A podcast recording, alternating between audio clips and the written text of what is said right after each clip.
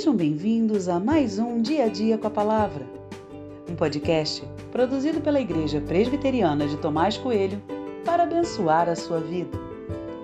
O título de hoje é Um Coração Compassivo e tem por base o texto de 1 Samuel 15, 35, que diz: Até o final de sua vida, Samuel nunca mais viu Saul, porém tinha pena de Saul o Senhor lamentou haver constituído Saul como rei sobre Israel.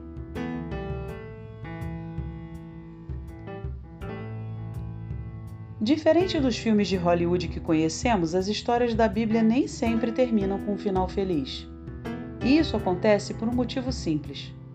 A Bíblia conta a história de pessoas de verdade, de carne e osso, não escondendo em nenhum momento suas falhas e pecados. A história de Saul como rei terminava ali. Embora ele ainda fosse continuar no trono por algum tempo, Deus o havia rejeitado.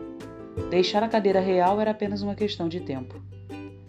Nesse registro final, uma expressão me chamou a atenção. Samuel tinha pena de Saul. Pena? Como assim? Ele não estava colhendo o que tinha plantado? Não foi desobediente? Então mereceu. Pelas minhas perguntas você já pode perceber quanto eu tenho a aprender e o quanto sou diferente de Samuel. A pena de Samuel significa uma atitude de profundo lamento e compaixão por um pecador. Samuel e Saul nunca mais se encontraram, mas isso não fez com que Samuel esquecesse alguém que precisava de ajuda. Às vezes, as pessoas que estão ao meu lado trilham por caminhos muito ruins e sofrem por conta disso. O quanto eu lamento por elas? O quanto elas estão em minhas orações. Senhor, dá-me esse coração compassivo.